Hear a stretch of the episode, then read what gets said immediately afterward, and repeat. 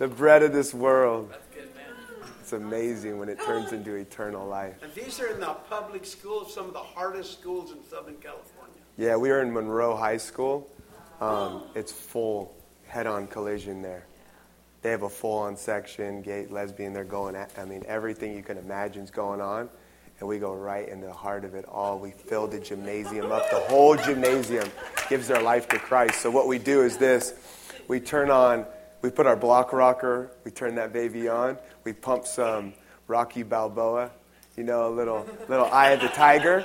I get like five kids and we, we give out prizes or whatever, and I'm like, everybody, you know, and like I start working them out, and whoever like basically does the best, like in their jumping jack, getting down routine or whatever, they win their prize.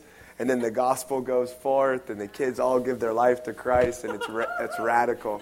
One day we filled up the gym, they all gave their life to Christ. We come outside of the gym, and there's a whole soccer team, and they're preparing for their game. And they're not on the field, but they're about to like do their thing and then just take off or whatever. So we end up rounding them all up. We preach the gospel. Not one of them is willing to give their life to Christ. One guy gets a word of knowledge. He says, Who here has pain in their body? And the guys go, Me, me, and me. So we look at him, we say, Hey, you, pray for him. He's going to get healed right now. So a guy that doesn't believe prays for this guy on his team that has pain. That guy gets healed. Then the next guy who has pain gets prayed for by another guy who doesn't believe. That guy gets healed. Another guy who has pain gets prayed for by another guy who doesn't have a relationship with Christ, and he gets healed. Then we look at him and say, Who wants to give their life to Christ? And they all give their life to Christ.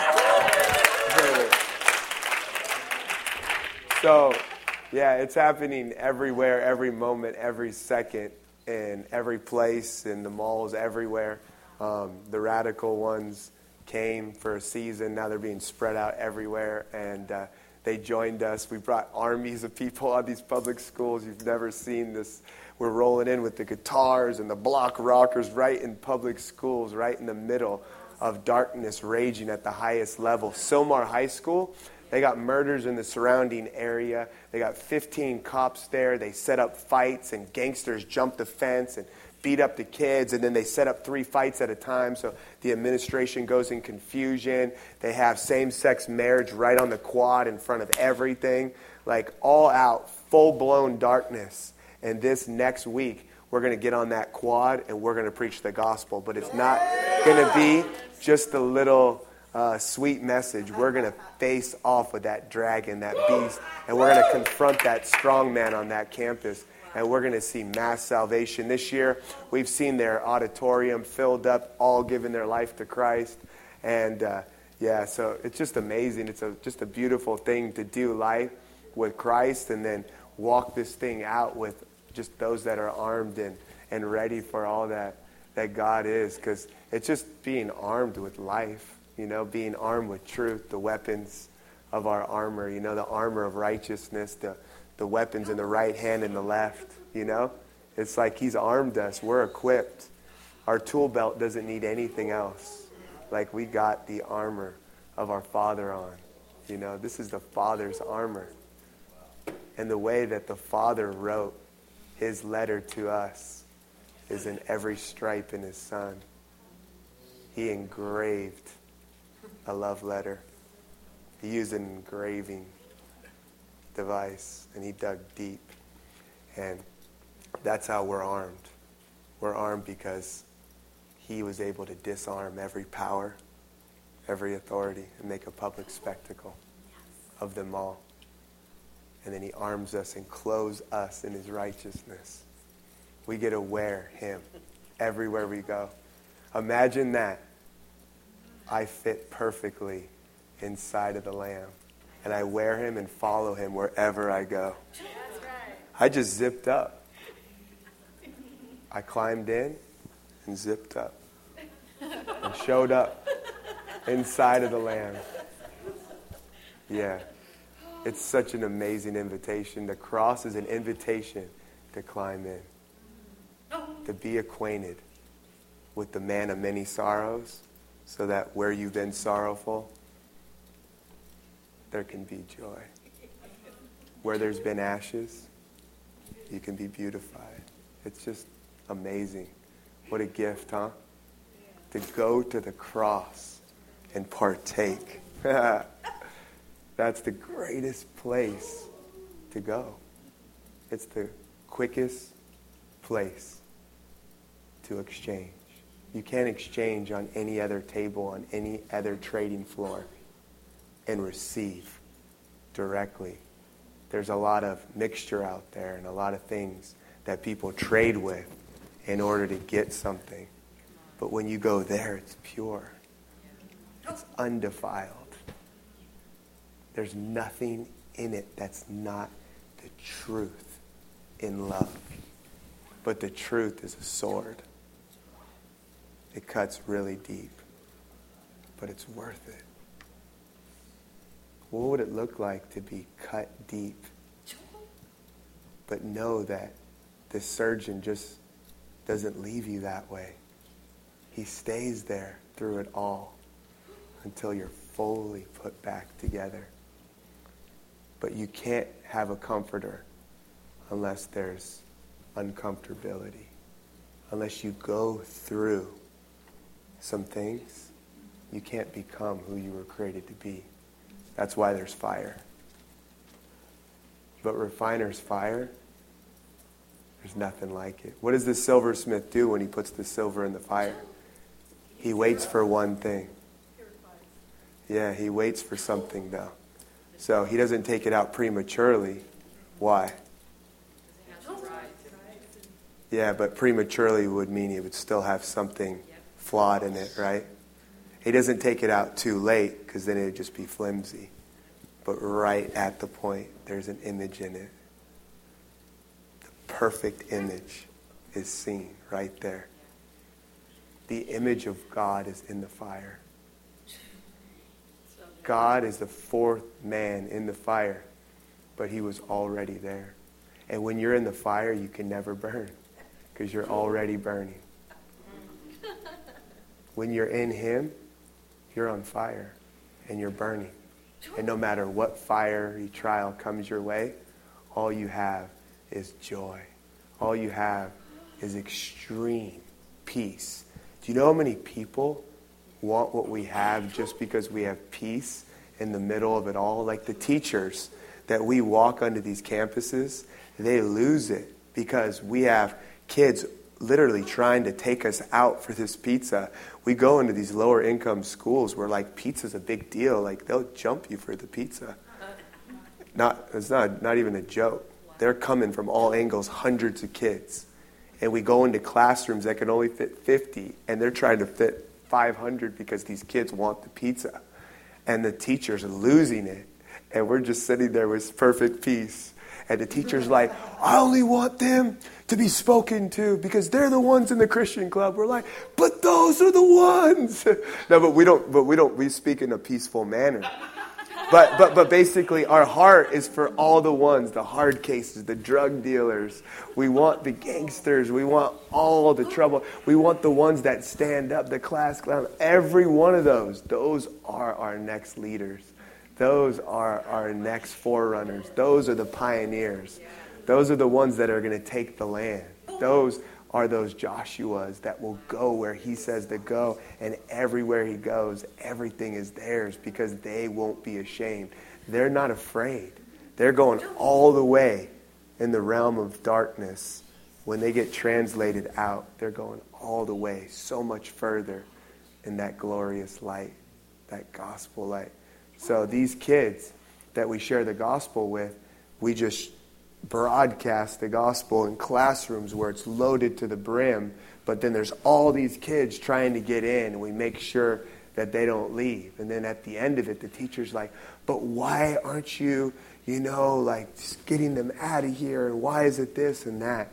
And we just talk to these teachers, and they're like, how are you so peaceful? What is wrong with you?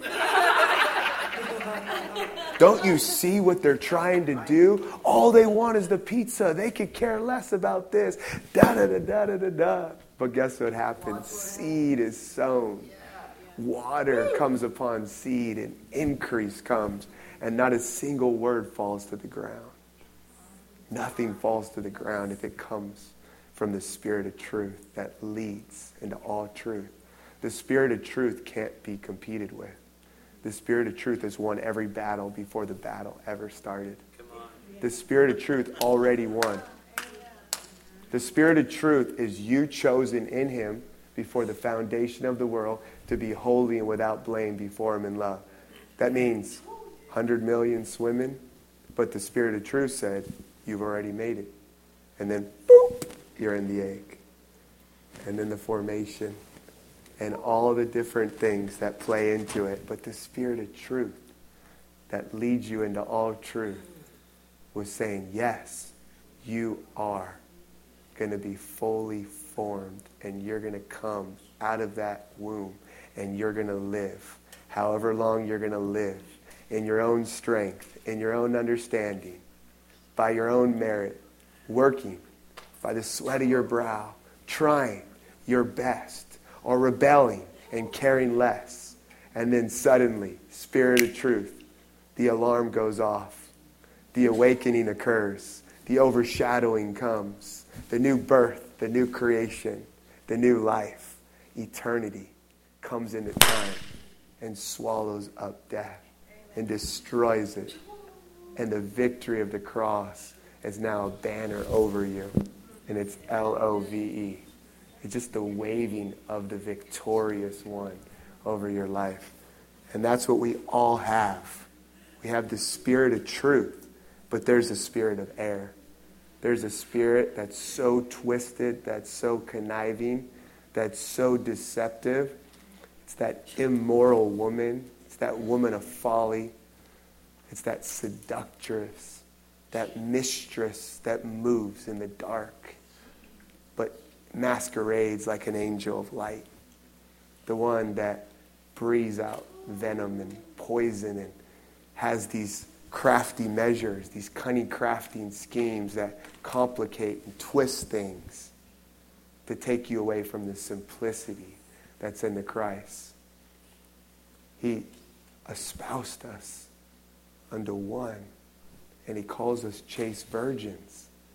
He calls us that virgin that's spoken about when we talked about the Shulamite. He calls us ones that have never been around the block, that have never been stuck in the brothel. He calls us those that are undefiled. But the thing is, is that there's one that wants to come and slither in and take over like a flesh-eating disease. And it's really slow because does the enemy, the father of lies, does he speak blatant lies or does he speak 95% truths? Why would he speak mostly truth? What's the problem with deception? You don't even know it's there. When you don't know it's there, guess what?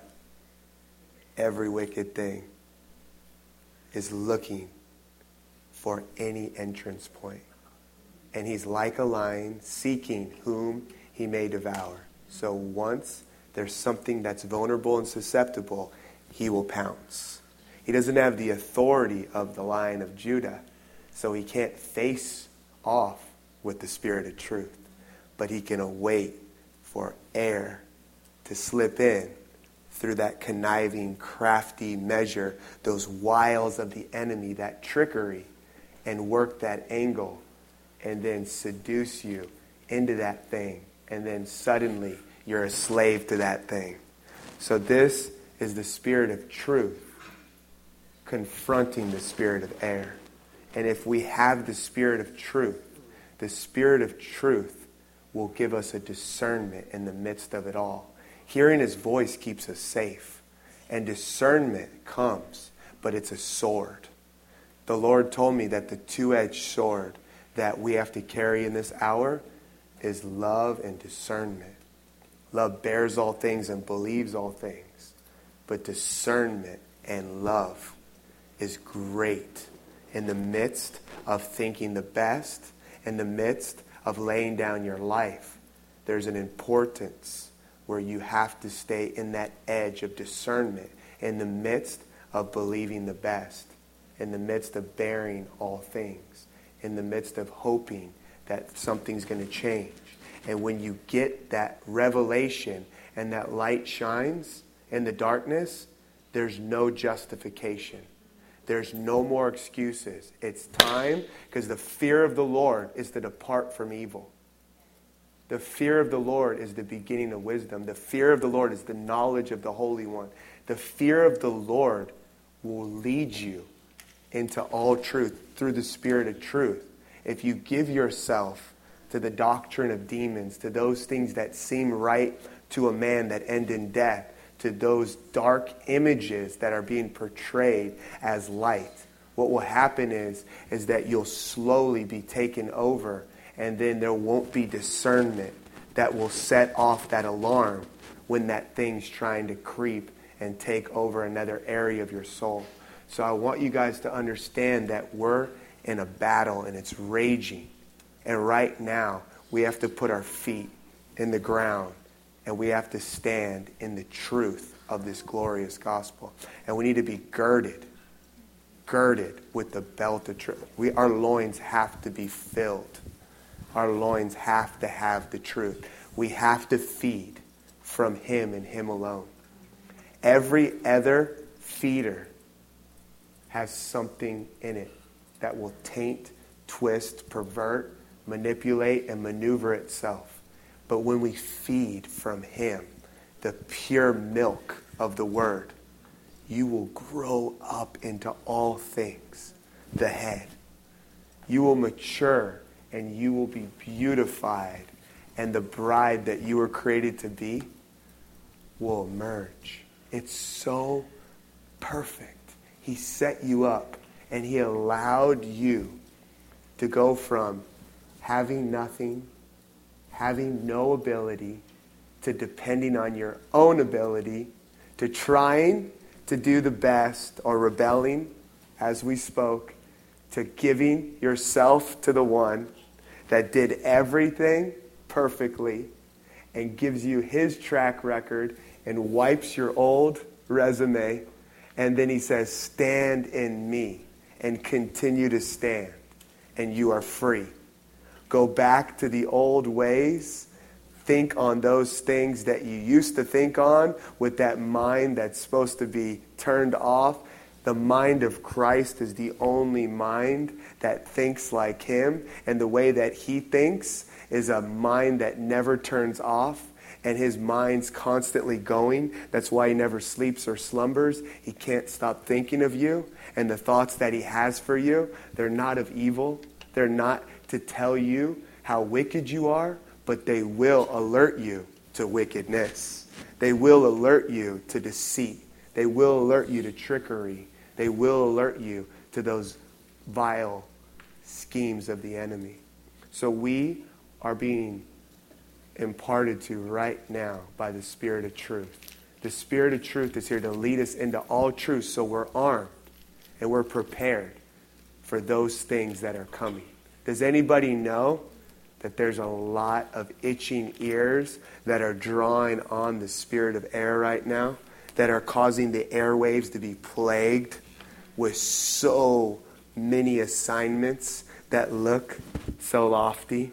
But are filled with so much poison. See, the itching ear gets seduced, and then the itching ear draws that thing, and that thing starts bringing poison from every angle.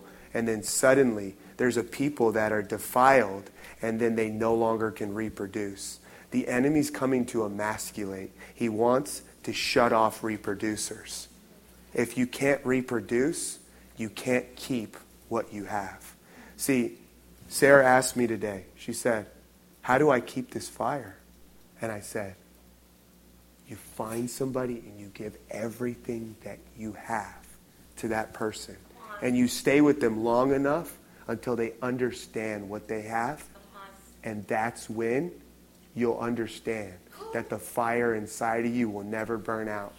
But the moment you put your eyes on those things the cares of this life, the pride of life, the lust of the flesh, the lust of the eyes. You go back to routine, conference to conference, this thing to that thing, and you aren't finding somebody and making disciples and letting them know the cost of discipleship.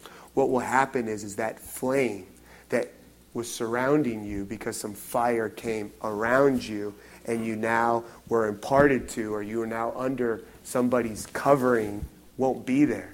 So why do people go from conference to conference, but when they go to their bedroom, they're not alive? It's because when they come into a building such as this, they come into a realm and they're alive and everything's active and everything's firing on all cylinders. But when they go into their bedroom, they have a choice to make. Am I going to put my face in his face or am I going to put my face in Facebook? Am I going to turn myself, right? That's awesome. In. To the enemy by putting on pornography? Am I going to give myself away to the one that wants to spend me? Or am I going to go the way that we used to go, but that way was shut off? He put an end to that way. If you would yield, you would see that patience is the weapon that exposes deception. If you would stop and listen in the midst of chaos, deception would be exposed. But what happens is, is you get up and charged from atmosphere, and then you get busy, and the enemy weaves his agenda in. So don't let atmosphere charge you. Let the Lord Jesus Christ make his home inside of you in such a way where you are consumed with his flame, consumed with his passion. But your passion must be to reproduce, or you will be stolen from and you'll lose the very thing that you thought you had. If you're not reproducing reproducers and multiplying and being fruitful, you'll lose the keys.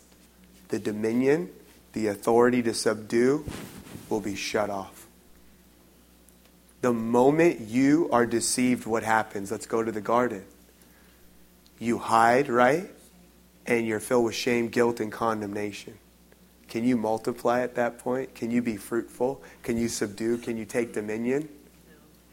There's, there's no opportunity to do so because you can't put your mind on anything but yourself because you're closed, you're shut off, you're bound, you're veiled. All you see is me, myself, and I, and you don't even like what you see. So that's the beauty of reproducing. That's the beauty of giving away what you freely received.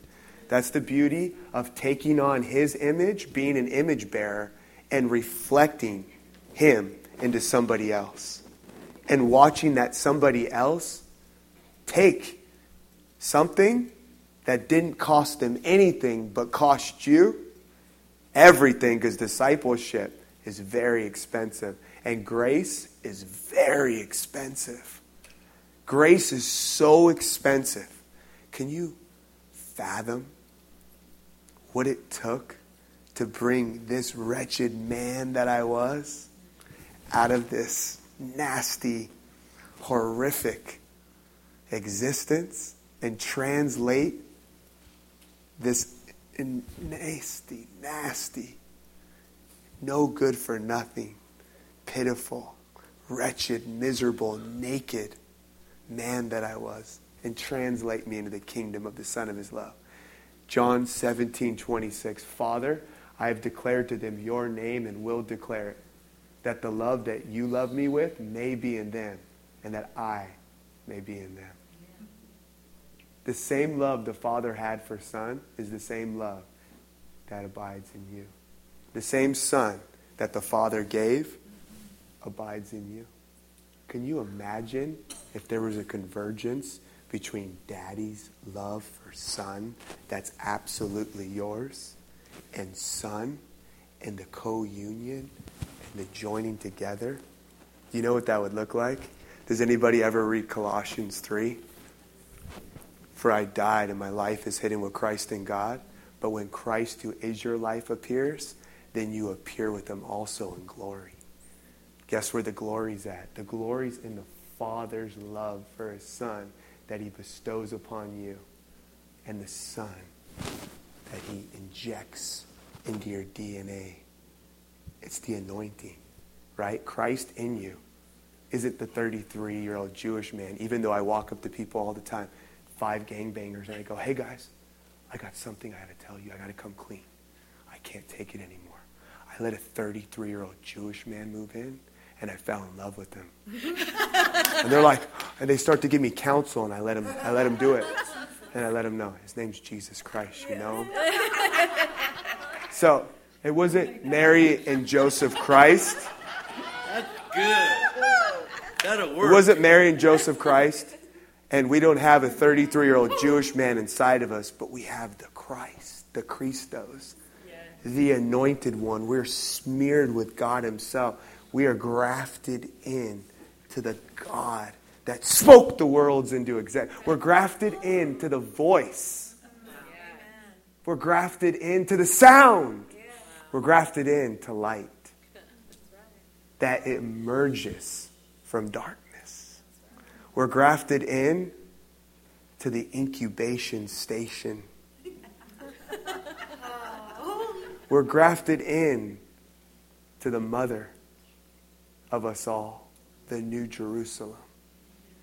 We're grafted in. We have a life, and our life is found in Him. So, Christos, the Christ, the Messiah, to be smeared with God, the anointing that lifts the burden, destroys the yoke of bondage. That is what courses through our being, and that is what dominates everything that we used to think upon, everything we used to be related to, everything that used to be common to us, every familiar thing. And the anointing destroys the yoke of bondage. The anointing is pinpoint and it will go to the root. But you have to yield to it. The Christ in you, the hope of glory. So Paul writes to the church at Colossae. Is that how you pronounce it? Colossae. So he says this in Colossians 1:24. I rejoice in my sufferings for you. I rejoice in my sufferings for you. That I may fill up in my flesh what was lacking in the afflictions of Christ for the sake of his body, the church. Did anything lack when the man Christ Jesus went to the cross? Not a single thing. But if the Father, through his great grace, reveals to me something that I don't deserve, and you don't know what it is that he did, I carry that affliction of Christ in my body so that you can see what it looks like to have love on display. And when I stay there, you will want what I have and you want to be like the one whom I have. How long can I stand in that place where you don't do anything for me and I'm laid down all in for you? How long can I stay there when you don't even want to be around me? How long can I smile when you want to smite me? How long can I give when all you want to do is take from? That's the revelation that Paul came to, that brought about the revelation of the gospel. Before he gave the mystery that had been revealed, he came to this revelation. Does anybody want to know what it looks like to sin? What it looks like to sin is this Jesus Christ already took the sins of the world. And Jesus Christ was one sacrifice once and for all, but he's an eternal sacrifice. That means what he did is still speaking, and what he did is continue, continuing on. So, what he did, if it's not complete in you, guess where he still is? He's still hanging there. And until that thing that's in operation in our lives gets crucified with Christ, he can't come off the tree and become your life. And if he's not your life, you can't appear with them also in glory. If he's on the tree, you've cuffed his hands. You've smeared his face. When you're on the tree, he comes out of you, and you appear with them also in glory. Are you catching it? He's crucified once and for all. He's the sacrifice that put an end to all other sacrifices. And his sacrifice still speaks, his blood still speaks. But if his blood's not speaking in your life, this is what he's doing. And he's cuffed, and he can't become your life until you give him your life. Until your life is his, his life can't be yours, though he gave his life for you. It's so simple, but the way that seems right, that little crafty, cunning serpent that slithers through the grass, right? That one, once he comes and he brings this confusion, he complicates it, everything, right, is now a mess. But he is the maker of all, and he's the message maker of all. And he loves to take messes and turn them into greatest messages. And he loves to take those things in our life where we were full blown. And he loves to turn it and cause us to be full blown in the other direction. See, for me, I was pride filled, ambitious driven, success oriented, filled with me, myself, and I. My dad, at the age of four years old, brought me to a 12 foot flagpole and he said, Climb it, son. I said, I can't climb that. He said, I believe in you, son. Climb it.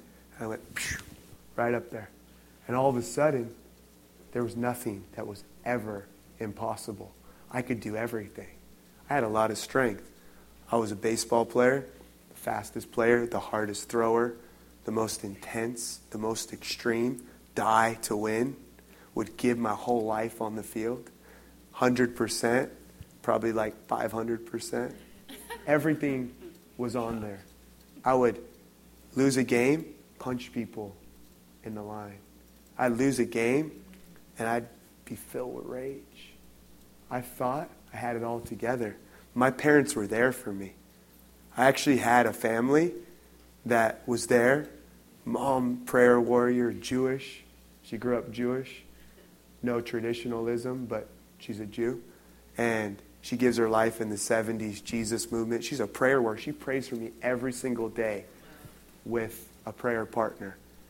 And I run in my own strength, lean on my own understanding, acknowledge nothing but my own selfish ways. Give people no time except I would hang out with you if you had something to offer me. I live at the expense of others. I would definitely hang around you if there was something you had to offer.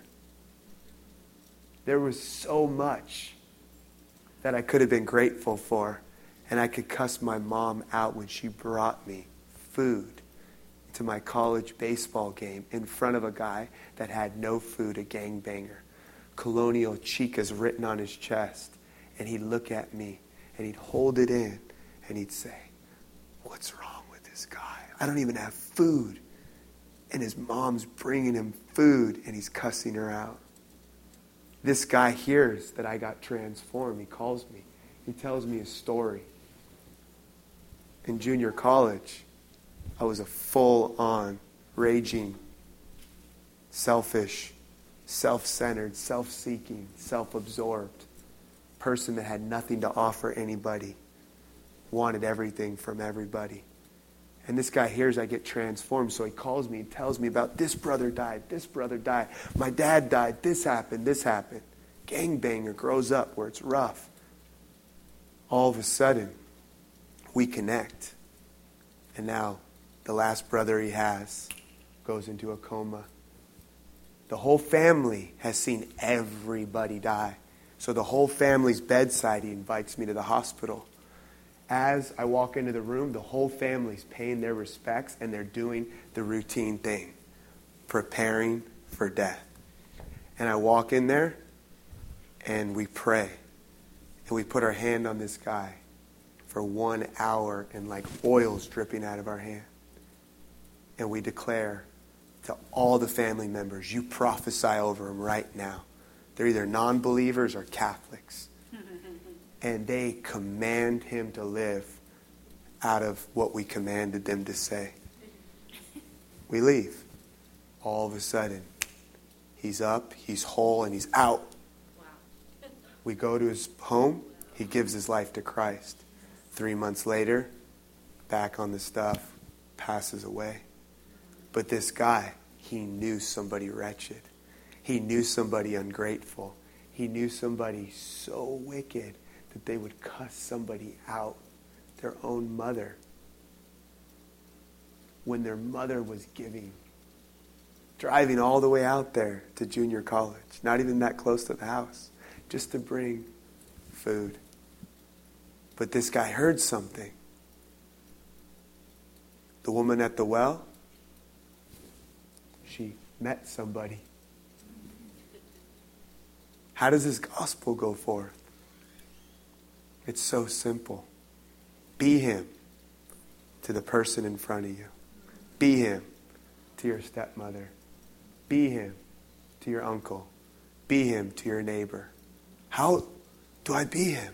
How do I wear what he's wanting to put on me? Simple. Get alone. Turn it all off and seek him with all your heart, and you'll find him. He's already found you. He knows everything about you. There's not a strand of hair that's not accounted for. He knew your end from your beginning. Before you ever started, He was already there. Before it all wraps up, He's already there. He's just asking for surrender. He's asking for a trade. He's asking for a mercy gift to come out. He's asking for compassion to begin to move you again. Because there's two people in here that had mercy gifts but got jaded, hardened, and no longer do they move in their mercy gift. There's somebody in here that used to be moved by compassion and see somebody hurting and either stop or desire to stop, but then they got condemned because they didn't stop. And guess what? The thief came in and put something over that gift of compassion. And you know what happened? There's really no compassion anymore. Now, when you walk by, guess what happens? You don't even notice them.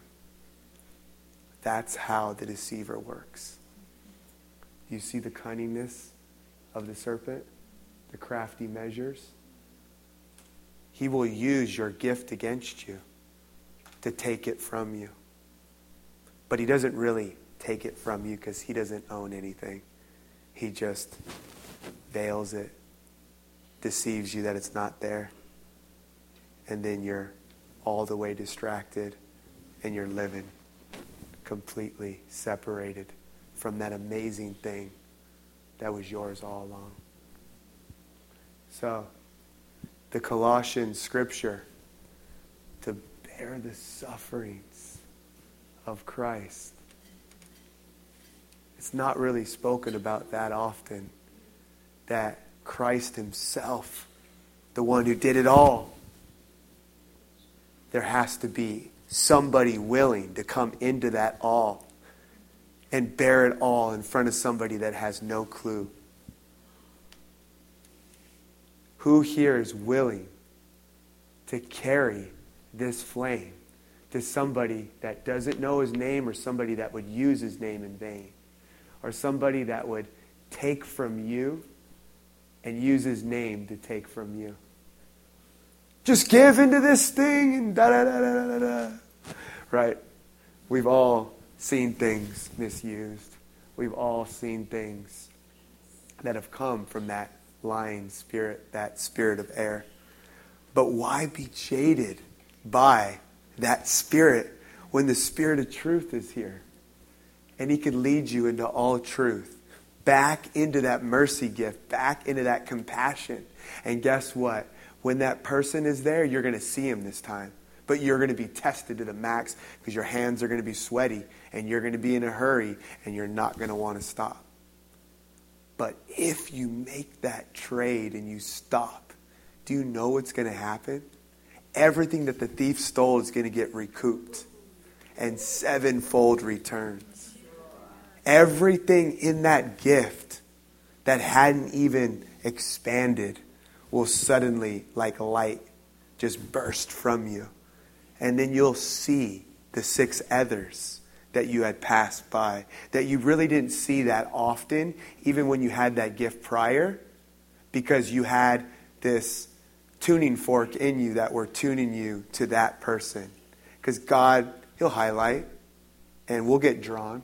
But sometimes when that gift opens up and that thing comes alive, then all of a sudden our radar is expanded and now we're able to take more ground. Expand the pegs of your tent, right? Why? Because he's preparing us to take more ground. He's preparing us to be strengthened and the stake and lengthen the cords and stretch it out. Let's expand. Let's take ground. But we have to see and we have to hear and we have to follow through and obey to take back those things that had been seemingly stolen but were really never his. The thief, he thought he had it all, but what happened to him when he said it is finished? So, in the all that he thinks that he has, he doesn't really have what he has. If you would awaken to what you have, it's all returned, and there is a payout for the thief. See, when you come into alignment, when you come in to position, then comes the provision. But when you're out of alignment and out of position, does the God that created the heavens and the earth stop that account from accruing compound interest? Or are there things racking up in there waiting for you to get aligned so you can receive everything that's been going on?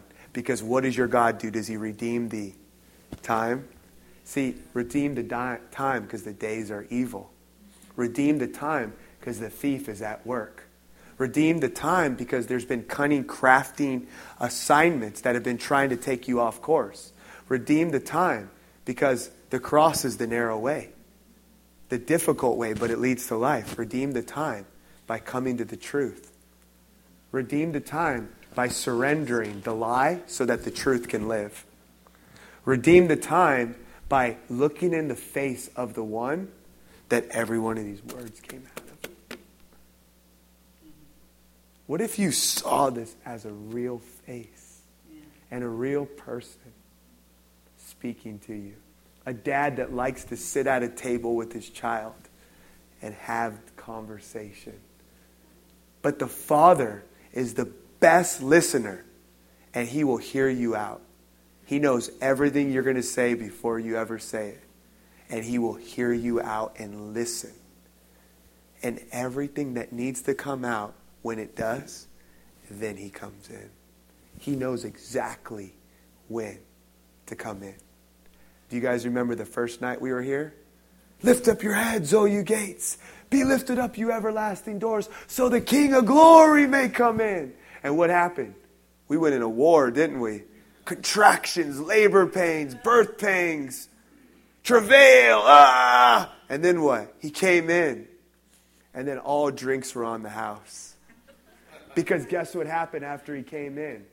We came out. We appeared with them also in glory. When Christ, who is your life, appears, you appear with them also in glory. Who's your life? Church? Who is it? What does that look like? Your life's the anointed one? What does that mean? Your life's the chosen one? What does that mean? Your life's the Son of God? What does that mean? That's your life. Your life is God's life. Your life is His. It doesn't belong to you. Now that is a drink worthy of pouring. Your life doesn't belong to you. You mean you don't answer for you? He answered when you said yes, He accepted you when you rejected Him so that He can show you that He'll never reject you, He'll never discount you. if you see how valuable you are, we magnify lies by giving our attention to those things and putting our focus in on them. And whatever we focus in on is going to magnify. Whatever we give our attention to is going to come alive. Whatever we behold is what we become. But there's certain things that are in our blind spots that we don't even have a clue that are there. He wants to give us wisdom tonight to fight battles and overcome familiar things and destroy strongholds and reasonings and arguments and those things that have been there all along that we've just been victim to and we've just said we can't overcome. So what we do is we just weasel around it or we just sweep it or, or we just give into it. But it does not have to be that way. It can be crucified. The wisdom of God and the power of God is Christ. Imagine if the anointing in you, the wisdom in that anointing and that power in that anointing revealed to you everything that's in operation that's coming out of the wrong tree, that's coming out of the mind, that's under the curse, and literally you experience the opposite tonight. What if you were able to make that trade because Christ, the wisdom of God, and the power of God comes alive inside of you. So that's what we want tonight. We want the wisdom of God and the power of God to ignite us tonight. So, the wisdom of God and the power of God, the spirit of wisdom and revelation, the power that raised Christ from the dead, the spirit of truth that leads us into all truth, the exousia authority over everything that's ever had a foothold. And anything that's a stronghold, the stronger one's here tonight. And he's breaking that thing. The strong man will not take from you any longer. Right now, in Jesus' name, I command high things, elevated things, lofty things, things that have exalted themselves fabrications, truth that has been woven by a lie because of mixture, and things that are contorted and twisted and distorted right now. I command those things to disintegrate right now at the sound of the anointing, at the sound of Christ, the wisdom of God, and the power of God. I command those reasonings, those justifications right now, and those excuses to be exploded right now by dunamis power, the exousia authority, the strength of the right hand of the Father right now. In Jesus' name. Everything in the mind that's perplexing, every complication, everything that's twisted right now, I command it to untwist. I command every serpent right now that operates from the neurological system, everything that's woven its agenda in there, I command a straight wave a straight path. I command your mind to begin to listen. I command your mind to be completely conformed to the image of Christ, the anointed one, the wisdom of God and the power of God to dominate your mind. Your spirit man, rise up and subdue your mind right now in Jesus' name. We declare it now that there is transformation occurring right now in Jesus' name. There's real transformation. There's real trades being made. There's exchanges. There's lies dissipating. There's truth coming forth. There's trades being made. Give up the lie. The truth is here. The truth will rise up. The truth is so good. Desire the truth. The truth makes you free. Do you want to be free tonight? Do you want to know Him and the power of His resurrection and the fellowship of His sufferings being conformed to His death? Do you want to know the one who took the keys back, the one who has victory over death, the one who has victory over the grave, the one who could not be contained in the tomb?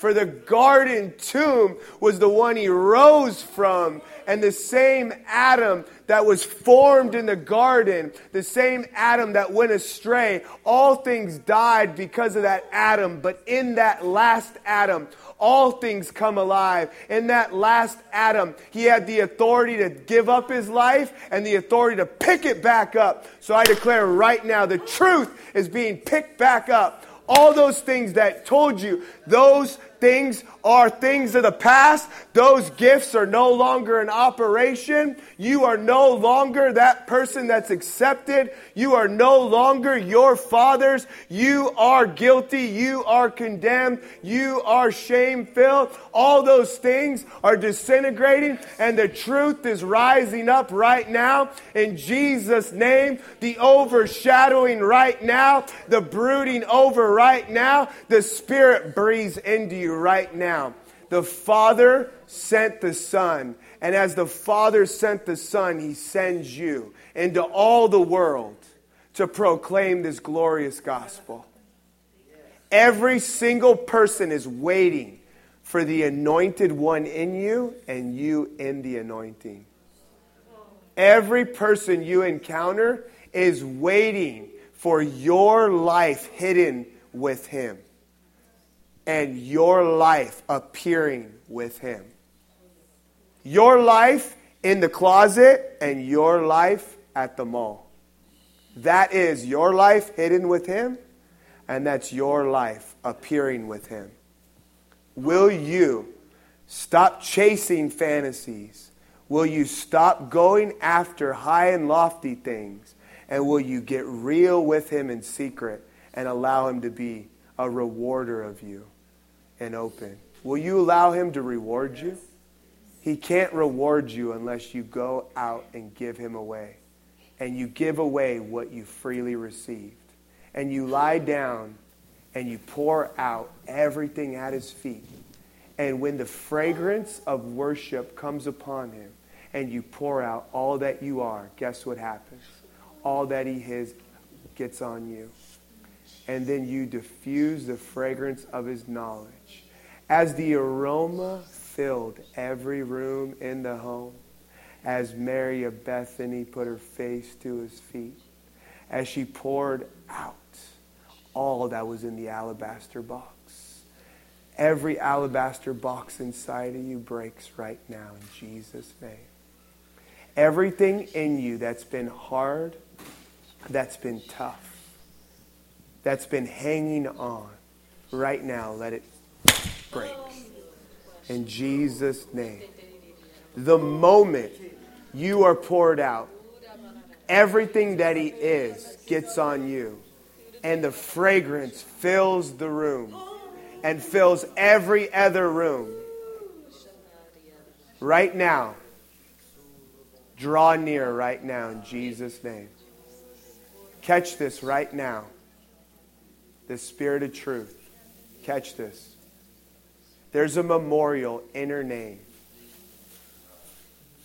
for wherever the gospel goes.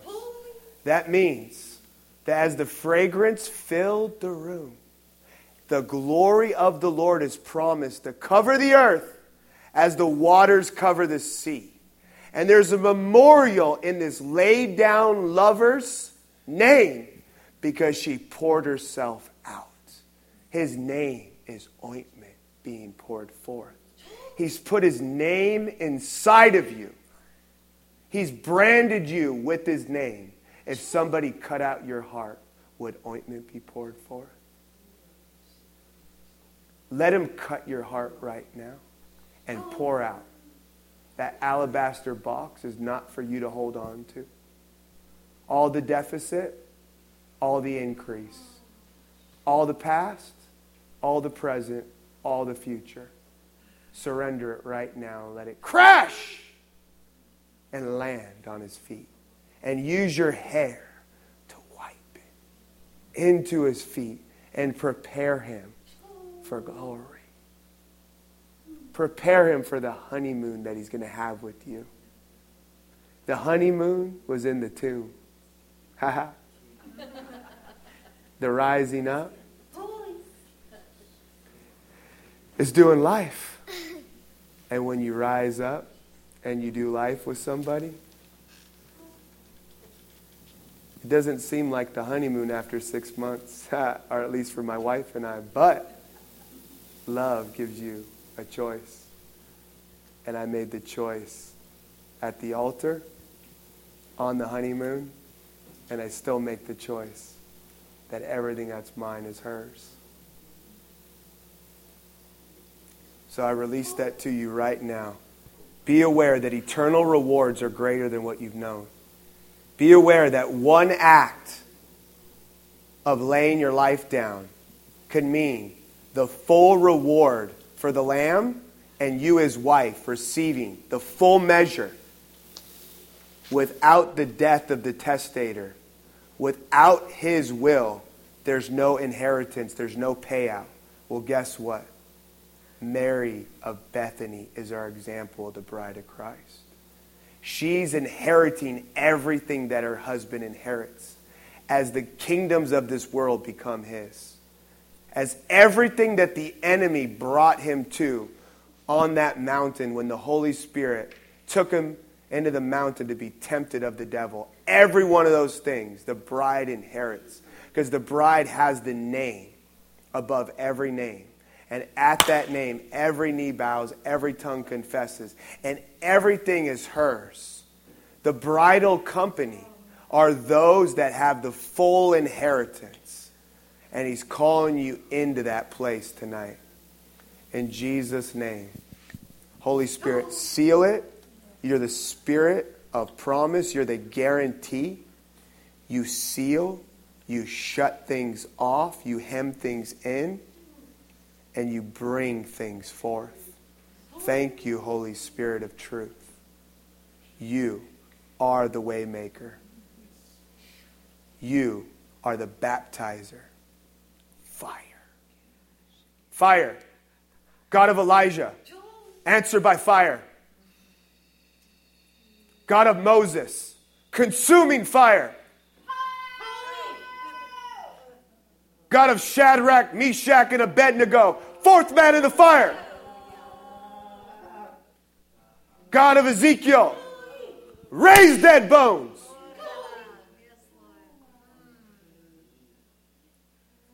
Fire!